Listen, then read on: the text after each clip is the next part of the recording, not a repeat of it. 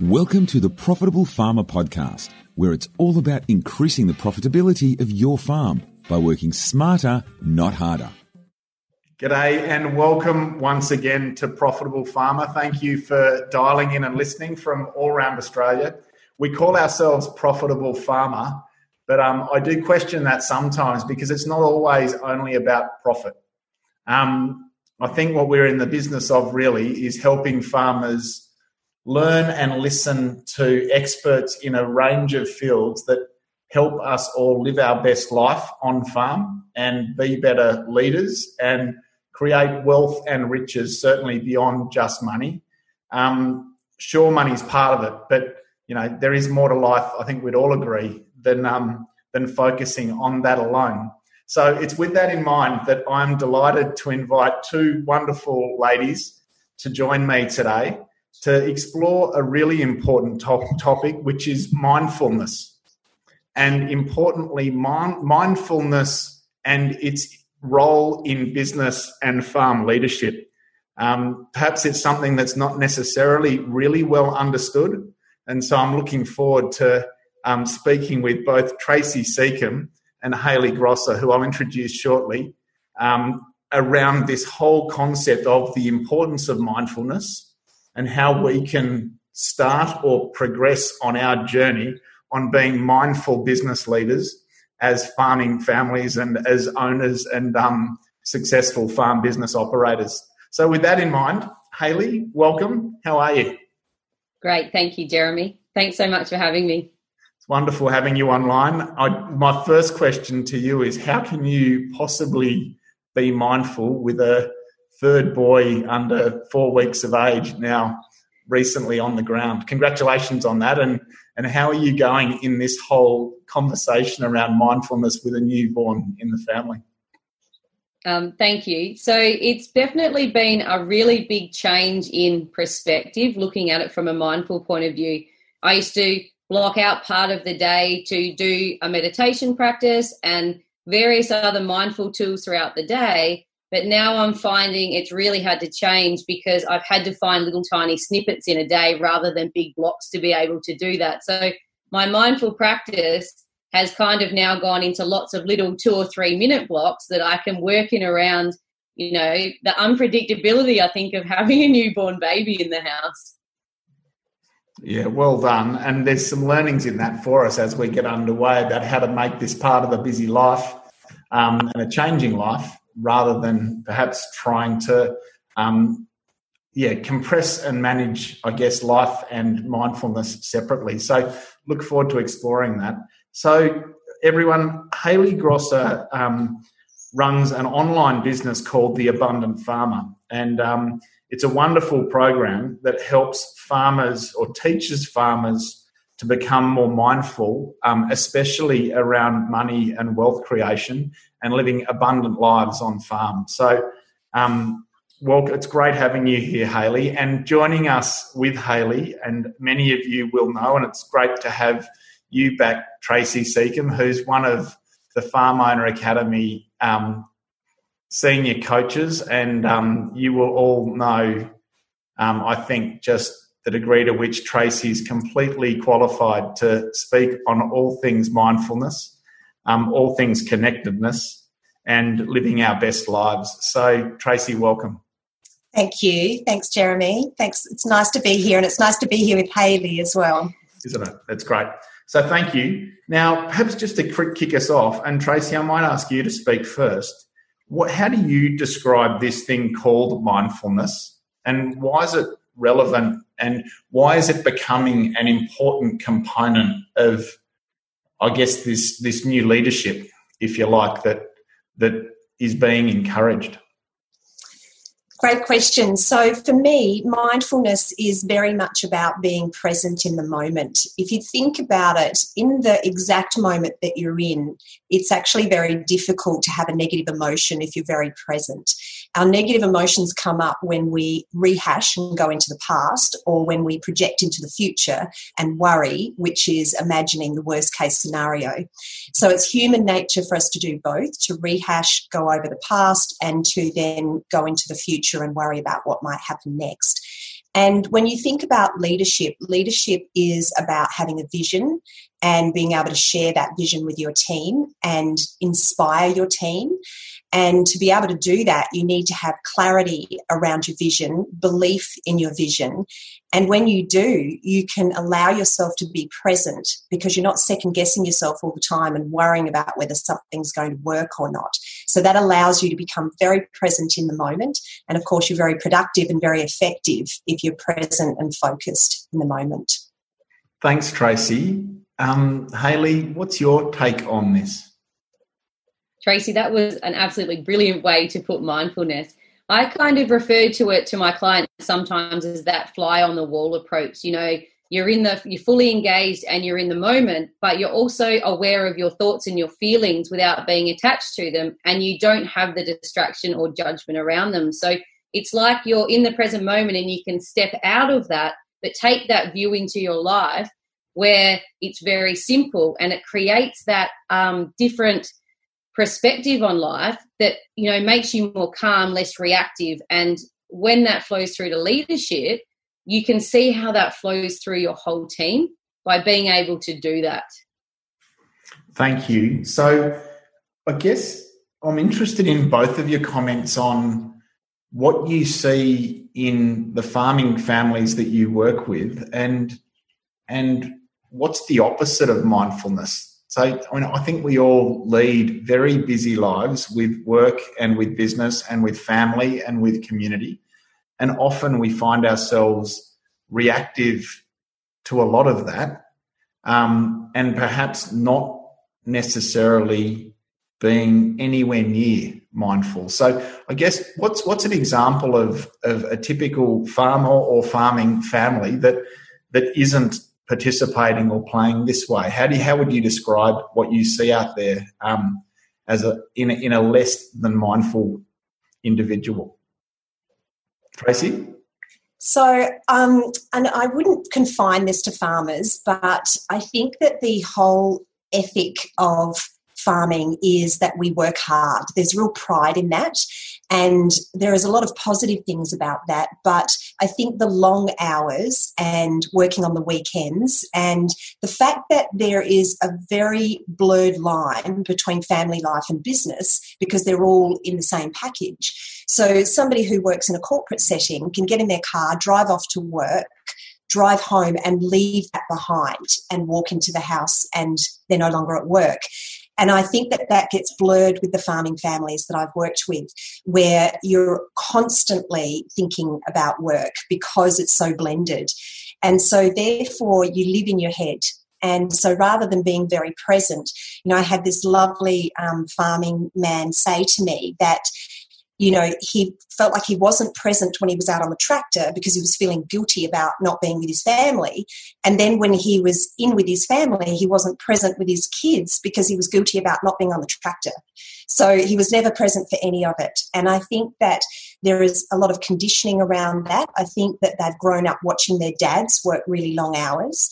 Um, and then the mum equally is very busy doing everything else. So completely single mumming it in some ways, even though dad's not too far away. Um, and also being available. This is what the farmers' wives tell me is that at the drop of a hat, their husband will say, Come out and help me uh, with no warning. So there's no planning. It makes it difficult for planning, which allows you to stay very present if you're scheduled and you're planned.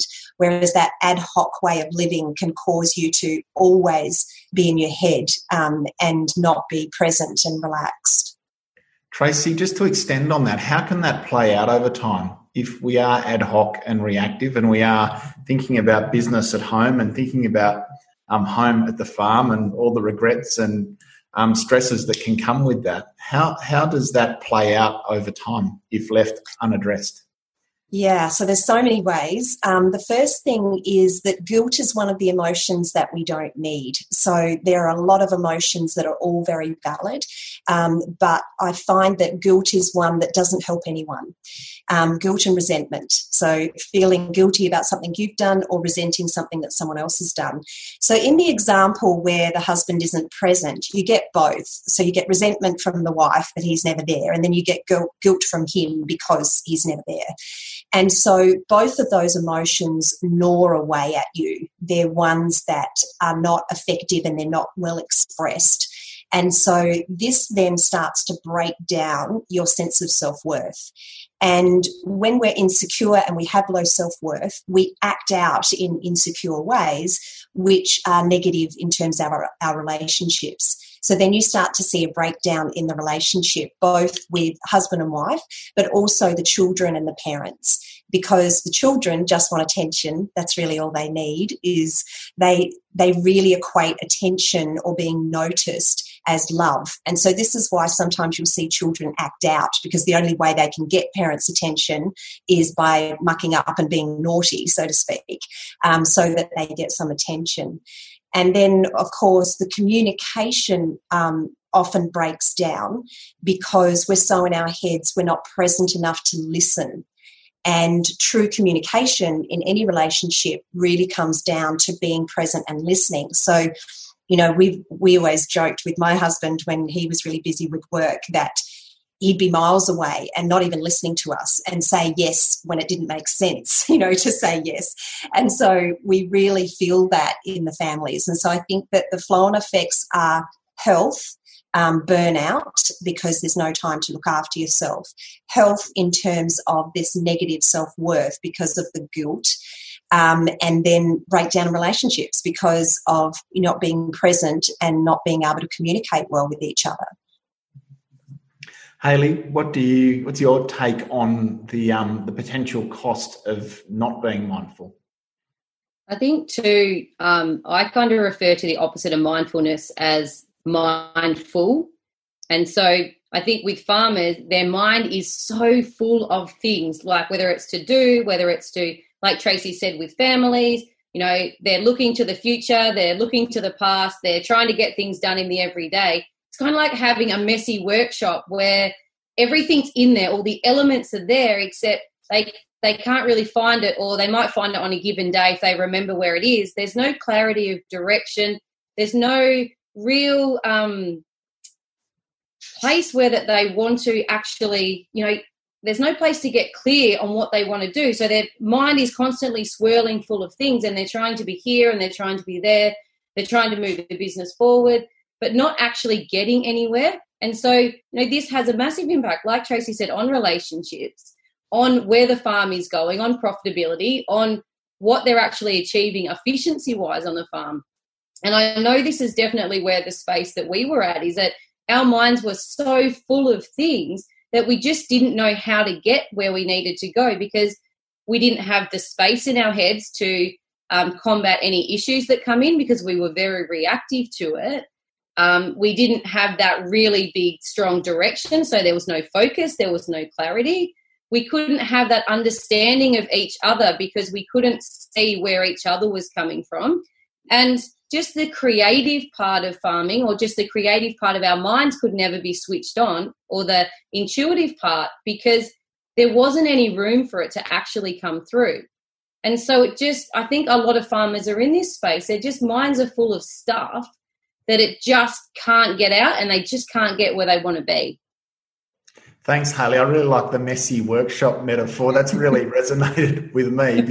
It's so ineffective when we're trying to run a business with a messy workshop. I mean, it's just one of those great metaphors that that help me, yeah, look at yeah, the, even the inefficiency that can come with this. So we talk about getting out of our mind um, and and connecting perhaps at a deeper level just before we sort of explore that further what's the role of our mind if we if we're trying to get out of it and and be um, more calm and composed and present and reduce the level of activity of the busyness of our logical brain tracy what's the point of that part of our mind that we seem to be so distracted by that is such a great question because the mind is an incredible tool but I think we've lost sight of that and we actually allow our mind to rule us rather than the other way around.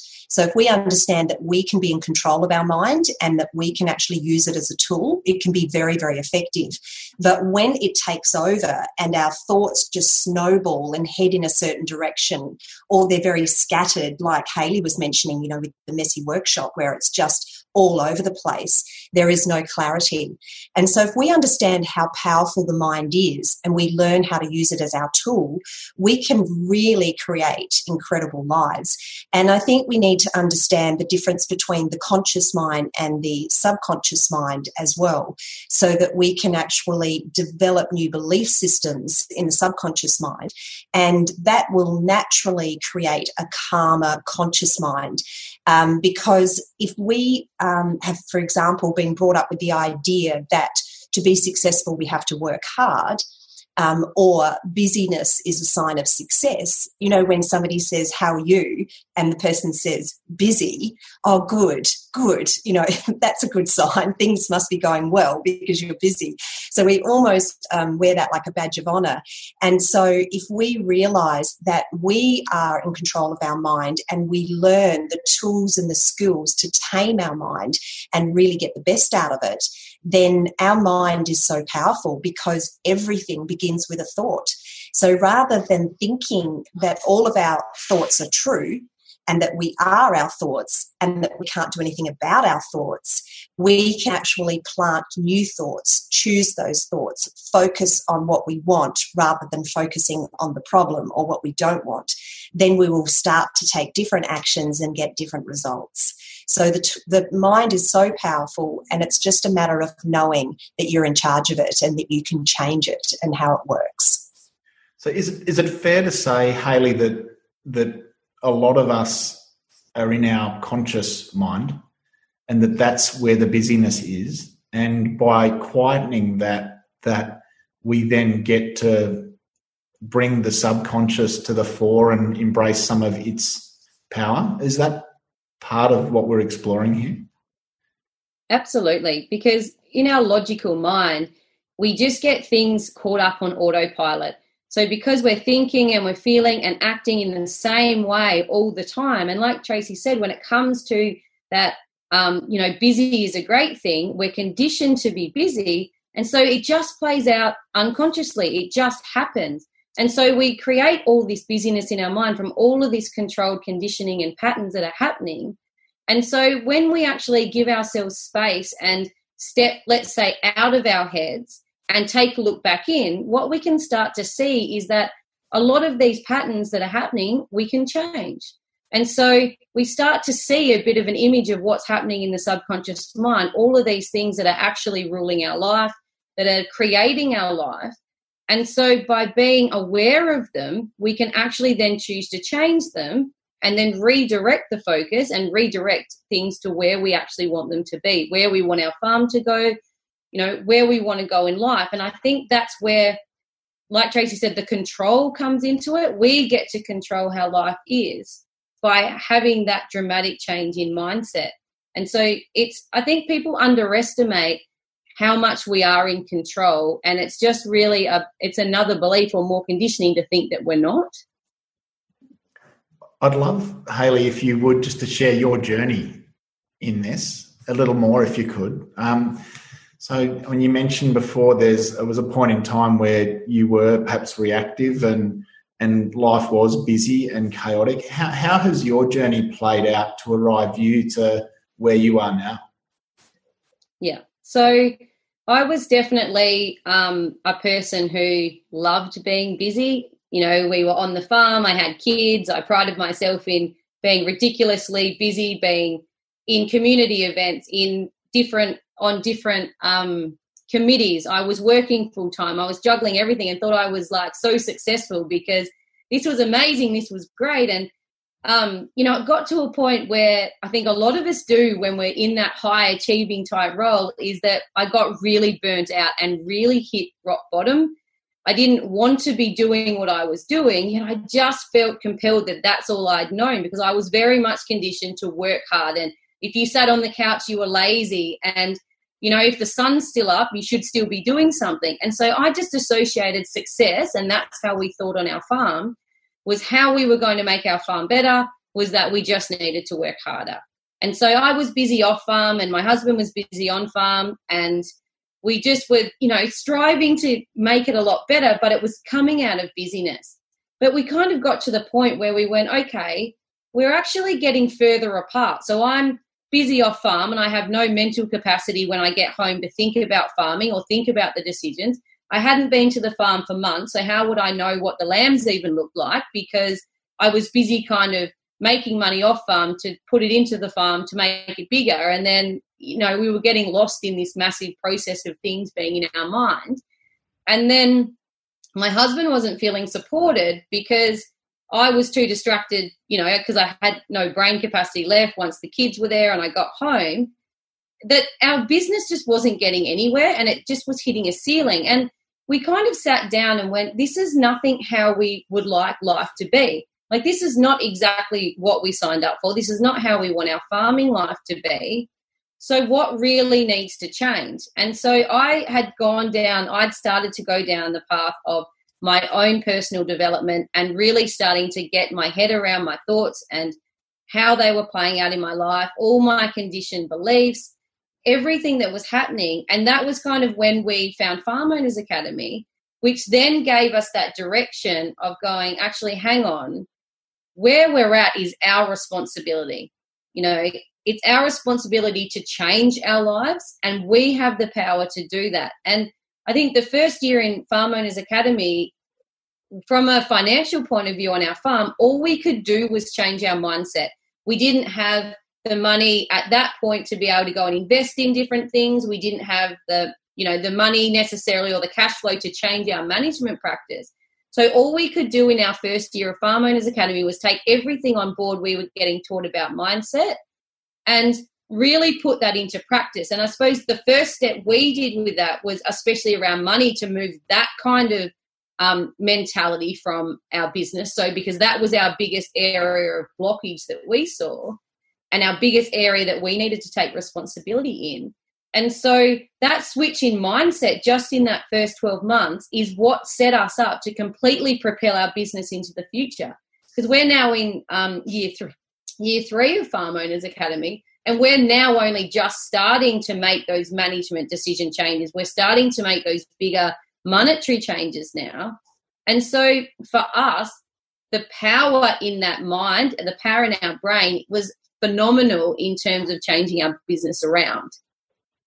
Thank you, Hayley. So, what's your mindful practice? What do you do now? Um, uh, maybe we can answer this in two ways. What did you do five weeks ago before you had a newborn? What do you do now so that you can be calm, composed, mindful um, in how you go about your days and weeks? Yeah. So pre, I'll call it pre baby. I would um, meditate in the morning for around about 20 minutes. And that really set the foundations for my day. And then now, post baby, I now just check into myself a couple of times a day. And it's really when I'm sitting down to feed because I'm really there present in the moment. And so I just check in with my body and I make sure I can feel my legs touching the couch and I, you know, take notice of my breath and I just check in that I can feel what's happening in the moment. I smell the smells in the room. I listen to the sounds of what's going on you know i you know take a look at my baby and just really sit there and let's call it breathe in the moment and so that keeps me grounded now over the day and i think it makes me a much calmer person and a much calmer mum and i can see that being reflected um, in our baby as well how so how, do, how does it I, mean, I know that concept of when I walk into a room that you can kind of feel the energy of others in the room. But how do you believe that being calm and composed and mindful um, plays out even with your newborn? He's very close to me in terms of energetically all day. And so I can just feel and sense his calmness coming off my calmness because I actually had a moment um, a few weeks ago where um, one of my bigger children weren't exactly being great. And I found myself reacting to the situation and yelling, and then instantly found that he fed, like our baby fed off that emotion. And, you know, he was completely calm and completely content. And all of a sudden, he was unsettled. He was like frustrated. He was wriggling around. He wasn't his normal self. As soon as I kind of went, pulled up myself and went, hang on, this is not how I want to react. Let's just take a breath and calm, he then instantly calmed. So I can see kind of that direct correlation just because we're in each other's space the whole day, basically. I can see from moment to moment how he reacts versus how I'm reacting. Nice. Tracy, what's coming up for you as we yeah, that's so true. And I think that energetically, children will feel it. Um, the younger they are, the more they will feel it, the more aware they are. Um, but we all feel it. You know, um, every husband has, has said to their, their wife, What's wrong? And every wife has said nothing. nothing and they know something's wrong. Um, so we can all read energy and we can definitely pass it on. Um, and i love the fact that you mentioned haley about you in the moment noticing that this is not how you want to be and you're able to reset. And i think that that's the real benefit of meditation. I think sometimes um, people are unsure about whether to start doing meditation or how to do it and all of that. Um, but I think it's important to understand the benefit of it and the flow and effect. And what I've experienced is that presence that Hayley mentioned. When she's sitting there feeding him, she'll notice her legs touching the couch. She becomes present in her body. And when I meditate in the morning, my routine is to open my eyes, meditate, and then walk along the beach because I find that being in nature is a really calming, energetic influence. And so I feel so calm that that becomes my status quo. So as soon as there's a little kink in the calmness, I'm very aware of it. I feel it very strongly. It doesn't go unnoticed. Whereas when I was back in my stressed out phase four years ago, running three businesses, um, and supposedly bringing up three kids. They must have been bringing themselves up. Don't know how they survived, really. I think that I was like the frog in the pot. You know, the water was just gradually boiling and I never jumped out. And so I wasn't aware of my energy because I didn't know what calm felt like. Whereas now, when you have your status quo as calm, you will notice any little anxiety or any little unusual feeling in your body that feels uncomfortable. And then you can tap in and see what that is. So, one of my practices as well is to just notice throughout the day whether I feel completely free or whether I have this little kink in my calmness.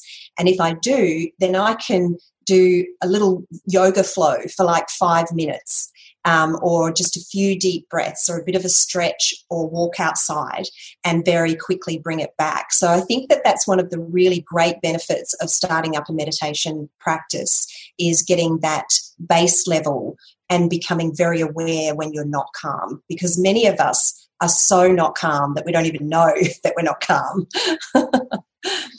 to predict, and I reflect on my father when I say this. Um, he left the farm now 15 years ago and five years later looked younger than he did for the 20 years that he was on farm. And I'd say that lovingly and respectfully. But he made a comment that he, you know, I used to ask him, you know, are you stressed? How do you handle stress? And he says, I'm not stressed. But I think then 10 years after leaving the farm, I think he realized that he'd never lived without stress until, yeah. you know, so I think there is so much pressure. And to your point before, Tracy, we're never leaving the farm necessarily unless we're you know taking an, a practical and physical holiday. So we're in our businesses and we're in our families all the time. Um, I'm willing to predict that some people have never felt anything other than busy, distracted, reactive, responsive. So I guess my question, Tracy, to you is for someone who has heard of these things and probably you know labeled them as not for them for whatever reason, how would you have them get started? Well, that's how the Calmness Code Challenge came about actually is I ran the first Calmness Code Challenge last month and I just thought I would try it out and see whether it was helpful and I was absolutely amazed at the results that people got in just 7 days. And I think what people need is they need support and they need accountability and they enjoy being part of a group as they do it. Um, and so we were all supporting each other over seven days and introducing some different ways of becoming calm that this these people hadn't tried before. So they were able to ask questions and say, Oh, when I sat down to meditate, I just thought all the time, what's that about? You know, and get that reassurance so that they don't just give up and think that they're not doing it right um, because I think that for many of us, we grew up trying things, and if we weren't good at it, we would give up. Um, if we weren't encouraged or got positive feedback, then we would automatically think, well, I'm not good at this.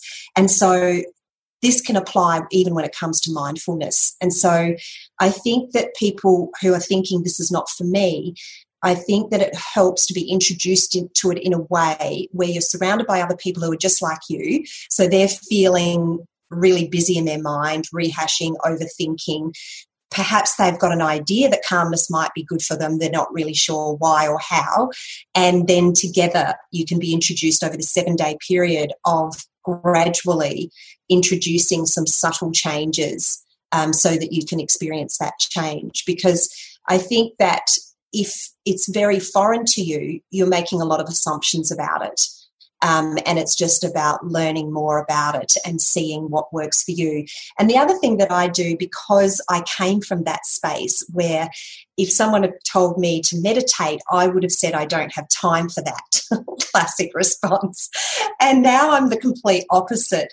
If I have a really busy week coming up, I will meditate for longer like I will do more of my mindfulness because I need it more to be able to get through that time. And so I have completely reversed my priorities. So my priority used to be my business, my businesses, and then my family, and then me. That was my order. And now it's me, and it's not selfish because I need to fill up my own cup so that I can give more. Then it's my family, and then it's my business. And my business is absolutely flourishing as a result of treating it that way. And the same with my clients, and the same with the farmers who apply this as well. Um, so I think that that's probably what I would say to people who are thinking, yeah, yeah, mindfulness. I think it's worthwhile exploring it and having a look at it. Thank you. I'll come back and explain, uh, introduce the Calmness Code challenge um, and explain that shortly, Tracy. But Hayley, um, what are the ways in which you recommend to people that they might practice mindfulness? So Tracy's touched on meditation. Um, what are the other and being in nature? Um, what are some of the other ways that that you see people being able to successfully be more mindful? I think working with farmers too, we very they very much when they're in that busyness, when you're trying to tell them to slow down will actually help you be more productive. They do kind of look at you like they're crazy and they're like well i don't have time to do that. So what i suggest to do to them is find time within their day within the areas that they you know on the farm where they like to be and just take the time to just stop and breathe. So i know sometimes my husband will go up to like the top of our favorite hill and he'll just sit there and he'll just take two minutes to just look over the land, look over his crops, look over the sheep, and just sit there and breathe for a couple of minutes. Just actually bring himself back into the moment. And then it kind of re energizes him to keep going for the rest of the day. So I really encourage them just to find something in their day that really works for them. So whether that's stopping and breathing and um, taking that time, or whether it's just sitting in the ute while they're having lunch and just really taking notice of what they're eating or what they're feeling, or whether it's when they're sitting on the tractor, instead of losing their minds, um, you know, because the auto steers on and they're thinking about tea or they're thinking about what's happening on the weekend or something else, just really get them to get in that space where they feel really present. Like, notice what the tractor's doing, notice the crop going in. Um, you know, even notice what's happening on the yield map if that's what's going on in harvest time. Just really bring back that moment and find it in a space that feels good for them because sometimes when you like tracy said you say to them you know meditation would be really great they kind of shut up shop because they think they need to be sitting you know cross-legged on a mat you know going um you know for half an hour an hour. But it's not got anything to do with that. It's just really being able to bring yourself back to a moment and just being able to sit in it take away any distraction take away anything else that's going on in the world in your life because everything in that moment is perfect and there's absolutely nothing you know there's nothing that you need to worry about in that moment and so it's really just encouraging people to find what works for them in their own space Perfect, Hayley. Um, everything is perfect in the present. I think to your point right at the start, Tracy, that you can't have a negative thought, belief, or feeling if you're focusing on the now. So I really do appreciate that comment. Is it about a 20 minute, half an hour meditation at the start of the day and one at the end? Or is there a way, Hayley, for, and especially now with a young one, you mentioned just being mindful throughout the day. Um, how do you achieve that practically? I mean, you've touched on it, but I wouldn't mind you just sort of exploring that further. For a busy person in a busy day, in a busy life, um, how can you grab those moments throughout the day? It's really, you could go the extreme in terms of setting an alarm on your phone to check in, to stop, to have a couple of minutes, or just knowing that throughout the flow of your day, there's, you know, you're not always crazy busy or you're not always, you know, peaking when you're doing things. So, really starting to get people to notice the ebbs and flows of their day and then in those moments being able to incorporate it. It could be, you know, as silly as it sounds when they sit down to go to the toilet in the morning, you know, just incorporating a couple of you know five deep breaths just in that moment. It might be that um you know when they walk outside to get some wood to pop on the fire just really start to go okay well before i pick up this wood i'm just going to take five breaths. Or i'm just going to um basically look at or feel what the morning is you know a cool crisp morning like i'm just going to take in that moment. And so it's really just um making it practical um, from their point of view and really just getting them to check in when they can. And if that's a reminder on their phone that they need to do that, or if it's just a little prompt that they need to be able to put that in. Because I think once you start doing it, you really understand what the potency of what it is when you're not doing it. So if you can find a way that's consistent for you then you'll notice when it's not there because you know how much it enhances your day. And I think it's getting that initial um, habit happening before, and then it gets the flow and effect after that. Thanks, Hayley. So, for me, I um, used to think that leadership was about control and organization and having really clear goals and really well structured months and breaking it down to make the most of any minute. I had massive lists with priorities A, B, C, and I used to think I was just so strong on the time management front. Um, and then I went on this spiritual journey with a wonderful man who taught me so much about letting go of that busyness in my mind. And now I try and go about life just really appreciating that I can only really do one thing at once. And he's actually taught me over time to get out of my head and just check in and feel into what it is that I want to do next, and then just do that. Um, it's a wonderful way to play in that I, I have a very concise list now and very little in my diary, and I kind of just finish one task and stop and check in and feel into what it is that I need to do next. And then the next thing comes up. And as you said before, Hayley, it's kind of perfect. So don't get me wrong, I've got lists and uh, structures and all of that, but I'm not beholden to those. And how I live with those structures, I'm now going about in a very different way. Tracy, I'm just keen for your take on perhaps what I've just said and and I guess how we can encourage people perhaps just to slow down and let go of the busyness and let go of that noise and just allow themselves to be um, focused quietly and steadily on one thing at a time. Yeah, I love the example that you gave because I think a lot of people think that busy means that you take a lot of action and giving up busy means that you're going to sit around and do nothing. And I take a lot of inspired action and I have a schedule. I have appointments booked in and I go from one appointment to the other.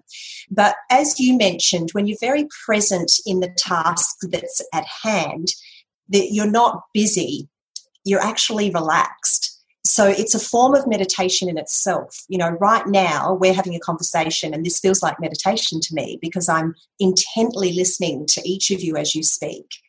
And so I'm really enjoying this. And the other thing that I would say about what you said before is that when all of us talk about our before lives, it's like we've all had the same story, really. You know, we're all flat out reaching for success, you know, busy bees.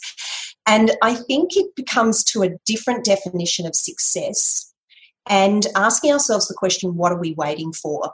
So, first of all, the definition of success. If we think that success is about earning lots of money, which there's nothing wrong with that, but if we think that it's to the detriment of our enjoyment of life, that it doesn't matter that we're unhappy most of the time because at least we've got lots of money, I think maybe we don't have a balanced idea of what success is. And if we think that we have to do what we're doing as well, and we forget that we're always choosing it. So I always say to myself, if I feel anything but joy when I'm about to do something, you're choosing to do this. If you don't want to do it, don't do it. If you do want to do it, have fun while you do it. And if you can start to live your life like that in each moment, then you're embracing true success, which is you're on this planet to have a great time, enjoy yourself, help other people by doing what lights you up. And, you know, be present and, and don't wait until dot, dot, dot to be happy.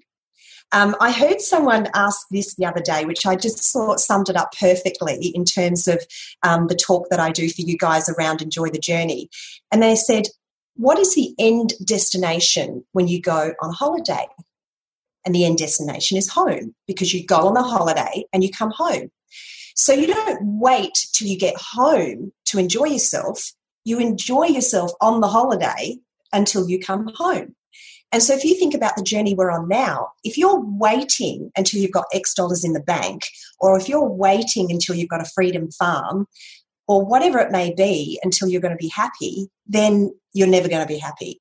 So I think that presence is about embracing this moment, recognizing that you're choosing it. Even if it feels like you're not, you're choosing to be there, otherwise, you wouldn't be there. You can change it or you can embrace it. And then you'll be mindful and you'll be enjoying what you're doing. It doesn't mean that you stop doing, you just do things from a different space, from a different energy, from a calm place.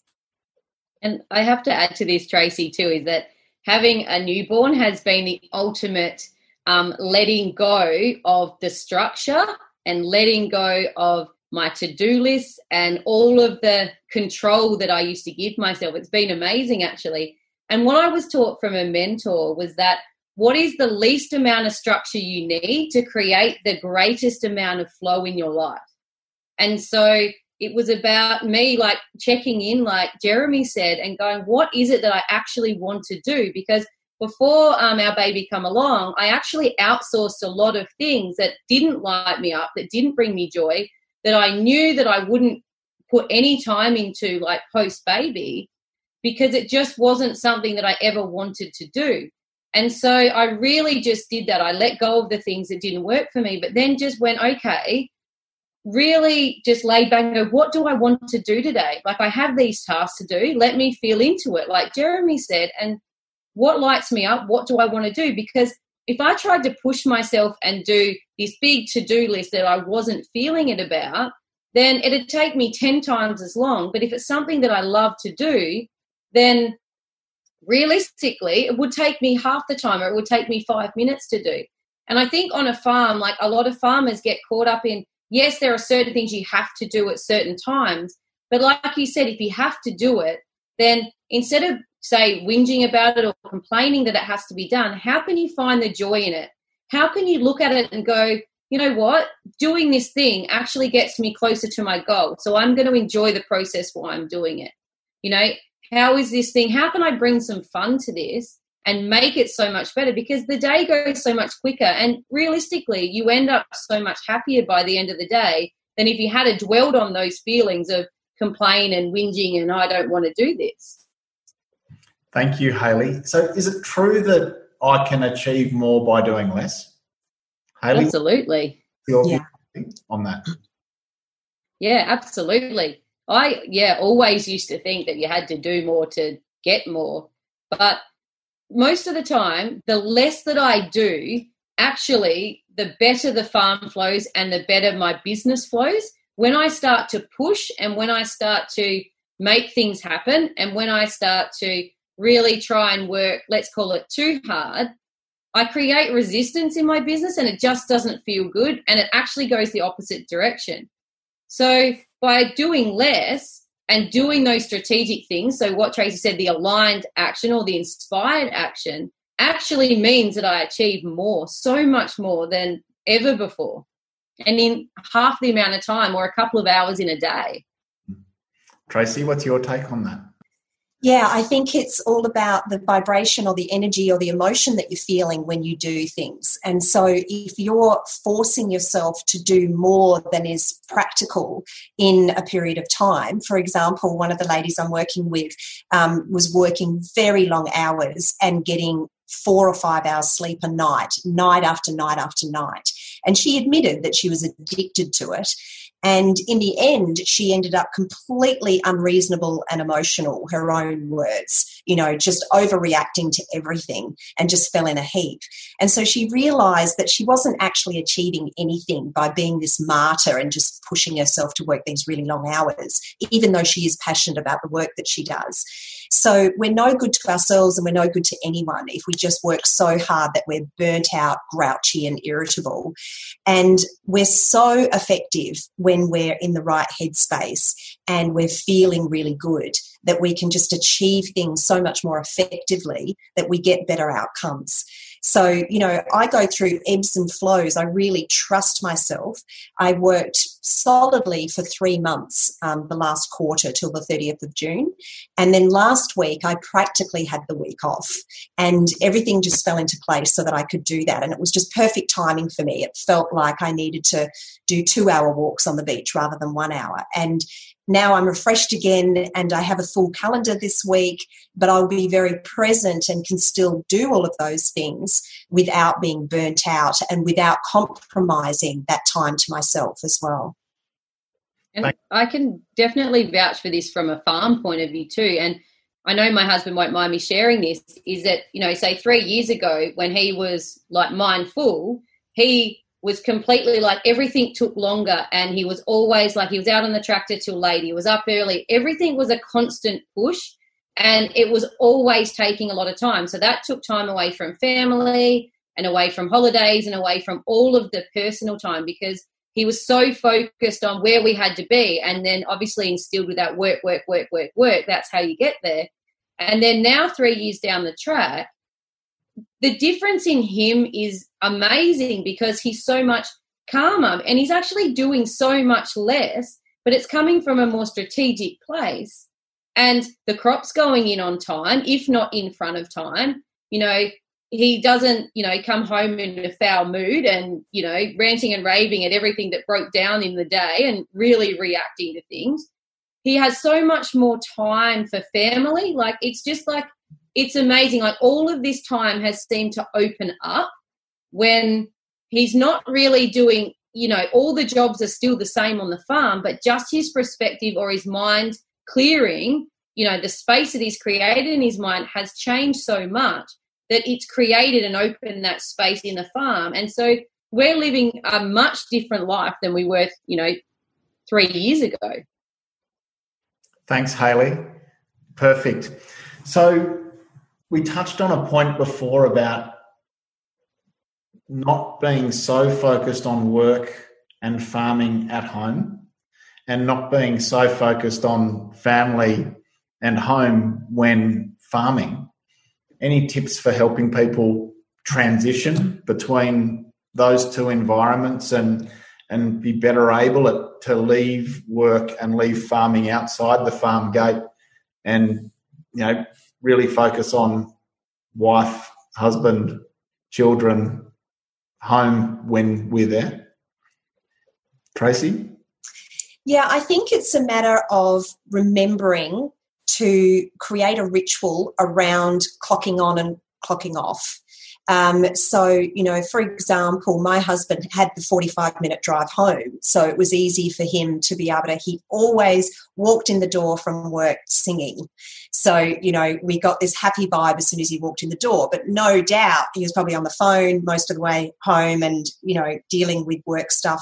But he really learned that when he opened that front door, he took off his work hat and put on his dad hat And so I think you've just got to make this clear distinction and whether or not you need some downtime so that you actually have a break between thinking about work and then greeting your family.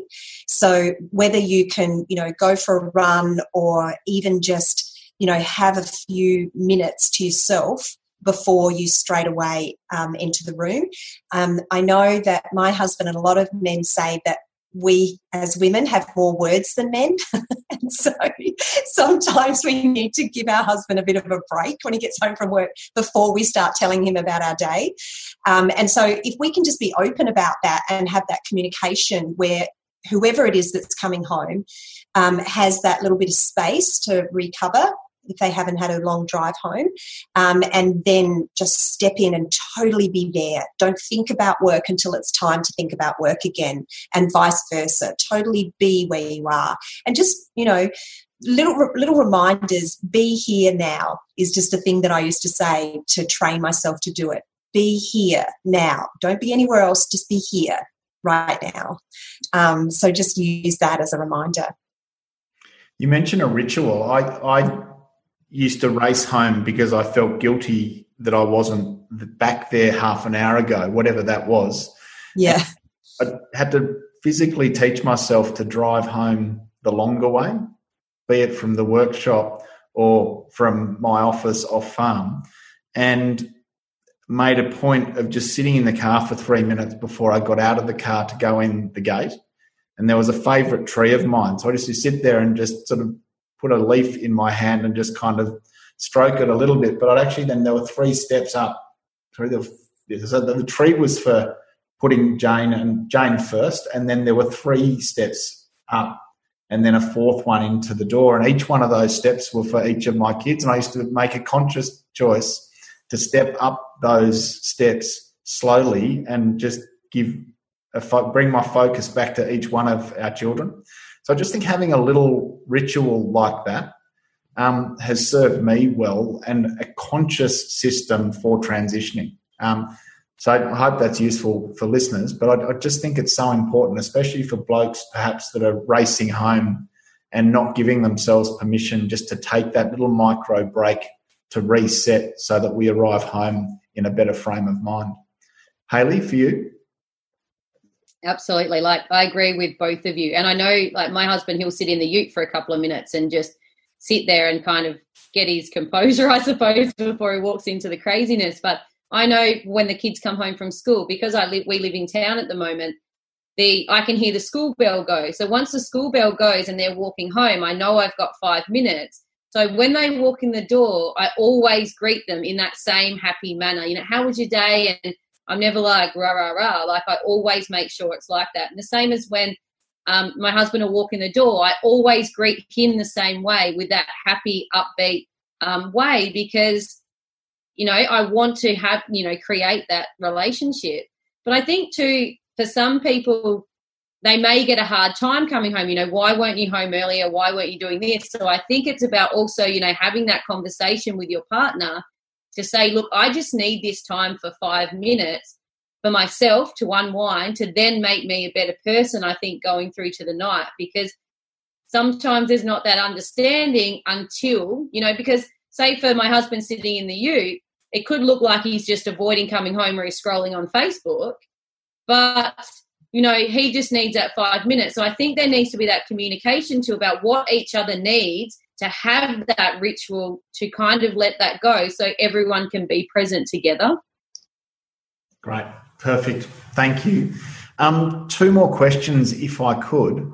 Um, Tracy, firstly, meditation, I guess, is one of the go to tools that we have to really um, become present and more mindful.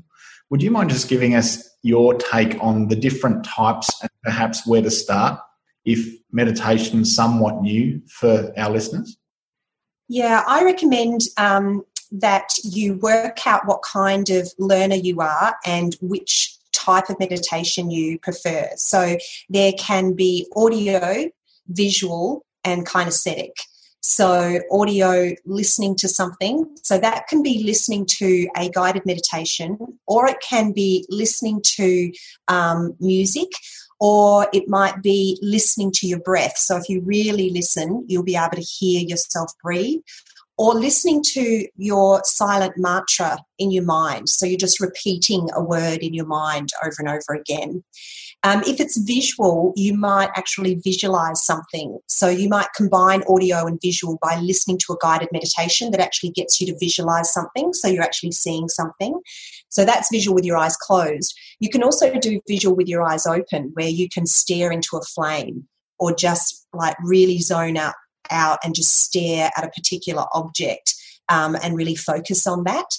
And then kinesthetic is going into the body. So I found that this was a really good place for me to start. So, my first effective way of meditating was actually yoga. So, I had tried sitting meditation, and my mind was just so busy that I found sitting meditation really frustrating because I just felt like I was a failure. And being a perfectionist, I wanted to be really good at it. And so I just got mad at myself because I felt like I thought more when I sat down to meditate than when I wasn't meditating. And so by doing some very gentle yoga movements, which is basically moving in time with your breath. So as you breathe in, you do one gentle movement, and as you breathe out, you do another one. So I found it easier to take my attention into moving my body than to try and focus on breath or you know listen to something and so they're the three different things that people could try out and i would say start for a very short period of time so that you don't put yourself off by finding it difficult. So maybe do five minutes. Maybe do five minutes of those three, find out which one you like the best, and then just continue with the five minutes once a day. And over time, you will naturally enjoy it and want to spend more time doing it. But I think meditation doesn't just encompass stillness. I think meditation is any form of focus. So, surfing can be meditation. Um, walking along the beach can be meditation. Walking through a forest can be meditation. Writing a book, um, you know, anything that you just get lost in it. For my son, it's playing the piano. Like he could play the piano for hours, and it's a form of meditation for him. So I think that we don't have to define it as just being in stillness. I think it's that real presence, really so focused on what you're doing, that time just doesn't exist. Hmm. Thank you. It's golf for me. Once a week, going down to the Gundagai golf course and walking along the river by myself with my Labrador and my golf. I, I do meditate, but for me, that active presence in nature and in a sport that I love is a really great way for me to do it. It took me a long time to give myself permission to go and do that, but now it has become and they're non-negotiable. And it, it, I think we can find ways to do this in addition to sitting quietly, um, which is probably a lot of our thoughts around what meditation is. To be able to do it with a surfboard or do it with a golf club in the hand, um, you know, just as good, right? Yeah, absolutely. Perfect. Hayley, last question for you, if I could. Um, you mentioned mindset and working really hard on that three years ago, and I think it was first year of your journey with farm owners. What were some of the biggest changes or learnings that you had by making a dedicated focus on changing your mindset? So, I think the biggest key learning I had was that I was creating my life. And so, my thoughts, my feelings, and actions were actually being projected from my internal into my external reality. So, everything that was playing out in our lives, we were creating. And so that was probably my biggest, biggest learning. So that awareness then, and actually going, okay, if I'm creating this and it's not turning out how I want it to be, how do I then, and which is where I went into like changing our mindset, was that if I can create what I don't want, I can create what we do want, or what I do, like what I want. And then when you actually start to do that, you see the endless possibilities that can happen because you actually see that you're in control of life. So that was probably our biggest shift was actually just starting to become aware of our thoughts and our feelings and our actions where they were coming from and reprogramming that and then actually seeing them play out in our external reality were amazing and so like i mentioned like around money especially like it was only probably three months of changing our mindset around money that our financial situation started to dramatically change and so, what kind of was phenomenal and blew my mind is that something so simple in terms of our mindset, which you can work on for free, you know, you can work on yourself, you can read books, you can do what you want to do, can actually have such a big impact on your business. And I think it's something that farmers really disregard because it really blows my mind that farmers will spend so much money on the precision part of it. So, so much money on yield mapping and so much money on the technological stuff Yet our mind is the most powerful computer you have ever got in your life and ever have access to. Yet people won't actually invest their money, or farmers won't invest their money in upgrading that. It's kind of like a computer program. We're running all these computer programs, yet if we choose to upgrade them, we're going to be running really optimally. And it's no different to precision farming. Yet it's, I think, something that's really disregarded because especially I think coming into farm owners, people want that um, the doing part of it. They want the what can I do to make my farm better? You know, what thing can I get? You know, it's like what what new equipment can I have that will make my farm better? That's what people want. But then I think as the journey goes on in farm owners, is that you start to realize that this, you know, your mind computer and tapping into that is really, really the key to what's going to propel your farm. And that's probably been the biggest learning for us is really that making the most of what we have and actually fine tuning that and that being such a big enhancement. Wow, thank you, Hayley. I want to acknowledge your commitment to the Farm Owner Academy program over the three years. It's been wonderful recently, in my experience, just to see how you turn up to this community and I guess the changes in you and your family and getting to know your children through our ultimate gift challenge. But it's just wonderful to hear um, glimpses of the journey that you've had and the impact that that's had for you and your family. So well done and thank you. Thank you. No, thank you to farm owners, really. Wonderful. Tracy, I'm coaching a whole host of our farming families what do you see around the mindset shift um, that they're they're making as part of their journey? Well, it's been so rewarding. And the interesting thing is that as Farm Owners Academy has grown, um, it's attracting people who are more ready for this as well. So I remember when one of my first coaching calls over three years ago, and um, I loved this guy because he was so honest. He said, all right, I'm checking you out because you're not a farmer and I'm not sexist, but you know, you're a woman and I want to, I want to see what you've got, see what your goods are. And he was so skeptical. Anyway, he actually became, not that I have favorites, but our calls were fantastic because he really valued what I had to say and he probably was the most skeptical around mindset and around changing the way you think. And he ended up really embracing it. And when I look at, you know, one of the groups that I've been coaching has just graduated, and when I look at what they're like now compared to three years ago, they um, know how to set goals, believe in their goals, plan for their goals and take action and think positively. And when, you know, one of the examples is a family who wanted to buy a second um, farm for their son and every every obstacle every time they didn't get this particular farm i kept saying there's something better coming there's something better coming. And they're like, okay, okay, we trust you. We're disappointed, but we trust you. And then when the perfect farm was next door, so they just rang the guy next door and he they got him on a bad day. He was really pissed off that particular day, and he went, "How much will you give me for it?" over the phone, and he accepted their offer, and it was perfect. It ticked all their boxes. It was right next door, and you know they are so grateful for their shift in mindset and everything that they've learned through Farm Owners Academy. So. I just find it incredible. I find that the change is so significant um, and the community is just so amazing and I've really enjoyed it. It's been amazing. Thanks, Tracy. Yeah, it's um that's my experience as well. It is an amazing program and it is an incredible community.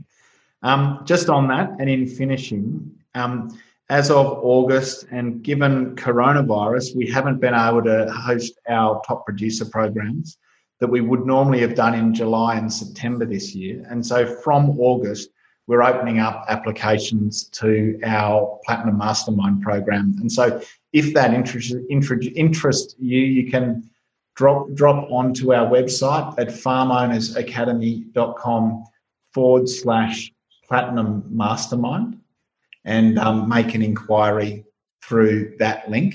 I'll include that in the written introduction as well. But that aside, and as much as we'd love your application, I want to acknowledge Hayley and Tracy for their time today, but also the work that they do. Um, perhaps, Hayley, you first. Would you mind telling us a little bit more about the Abundant Farmer and what people can do to get in touch with you and, and the journey that you take them on through that program? Yep. So the abundant farmer is really about teaching farmers to pay attention to their money in the moment. So it's about really being mindful about their money and being aware of what they're thinking, feeling, and doing when it comes to money. Because I find that money is the biggest stressor on farms and in a lot of people's lives, but it also is the biggest remover of passion in farming life, in farmers' lives. So if you can like help farmers get a handle on their money, then they can actually start to farm with passion. And when you can see people farm with passion, like there's just something so amazing about that. And so, what I do is I walk them through the process, probably from a holistic point of view, in that sometimes we get very focused on the action part. So, we get very focused on knowing our figures, which is amazing, and that's a very important part. But there's also three other key areas around that in terms of understanding how you attract money and also being in alignment with money as well too. So getting that mindset around money in alignment with where you want to go. So when you can get those three key areas the attraction to money the alignment with money and taking the action towards money then what you can actually do is start to create abundance in your life. And then you can start to manifest the life that you actually want to leave and how you want it to be. And you it opens your farm then up to this endless potential and also that real like i said that key passion comes back out again because you realize that you have everything that you need right now. You are already abundant.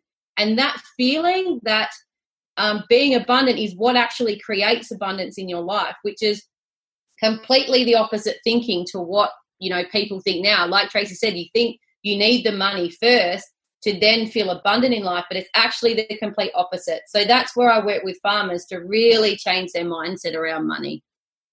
Wonderful work, so important. And so hayleygrosser.com is the best place to go to find out more. And that's Hayley, H A Y L E Y, Grosser, G R O S S E R dot com. So um, we'll include details of that um, link in our intro as well. Now, coming back to this conversation around mindfulness and its importance in business leadership, it's been a fantastic conversation. I love connecting with both of you. So, thank you again. Tracy is launching in August a program called the Seven Day Calmness Code Challenge, which is all about helping people get a bit of a kickstart in this new direction of mindfulness. And so, I think you launch it on the 13th of August, but it actually starts for seven days from Monday, the 24th of August. Tracy, can you tell us a bit about what the Calmness Code Challenge is all about? Yeah, absolutely. So um, we start on the 24th, which is a Monday. You'll come into a private Facebook group just for people doing the Calmness Code Challenge. And there will be a video each day for seven days and homework for you to do each day. So I'll be coming in and responding personally to all of your homework and giving you feedback and answering any questions that you have. And so it's an opportunity for you to learn seven different tools that you can use to be able to start to become calm and have that state of peacefulness. It's really interesting because when I ask somebody what their goal is, I ask them if you already had that goal, how would you feel? And they say content and they say relaxed and so, if we can work on calmness and mindfulness and actually get you into that state of feeling relaxed now, then you will just enjoy your current life as it is. And as Hayley was saying, being on that frequency, being on that vibration will attract all those things that you think you have to have to be able to feel calm. So, what we do is I do a little 15 minute call with you prior, one on one, to the challenge starting to make sure that you're a good fit. Um, and then I have another one on one call with you at the end. So you get a lot of coaching from me, which is why we have limited numbers. So I allow 30 into the group at a time. Um, so when you click on the link, you'll be able to register for it and book in a call with me. Perfect. I've been lucky enough to um, be part of one of Tracy's programs over the last six weeks, and um, it's been wonderful already and fantastic to do with a, a small group of other farming men. So um, I can advocate personally for Tracy's um, ability in this space, um, and also Tracy, it's just delightful again to acknowledge all the work you do with our clients. And so, if this is um, something to explore for you now the whole theme of being more calm and being more mindful. The Calmness Code Challenge is a cracking way to start. Thanks, Jeremy. Perfect. So, ladies, thank you so much. A really important topic. Um, I pinch myself a little bit. It seems a little bit odd to be um, talking about all of this out to hundreds of farming blokes and their partners and families, but I just think it is such an important topic. Um, and just encourage people just to embrace the tips that Tracy and Hayley have shared around slowing down, being more present, um, removing the busyness, um, leaving work there so that we can be more present where we are, perhaps, um, and just giving yourself permission to let go of ego and to check in with where you're at and to enjoy the moment so that yeah, life can be more pleasant and more enjoyable um, in every action and every task and every choice that we make. Hayley, thank you. Thank you so much for having me, Jeremy, and thank you, Tracy, too. Oh, thanks, Hayley. And thank you, Tracy. You're welcome. Enjoy your few weeks, guys. Take care and um, be mindful. Bye for now.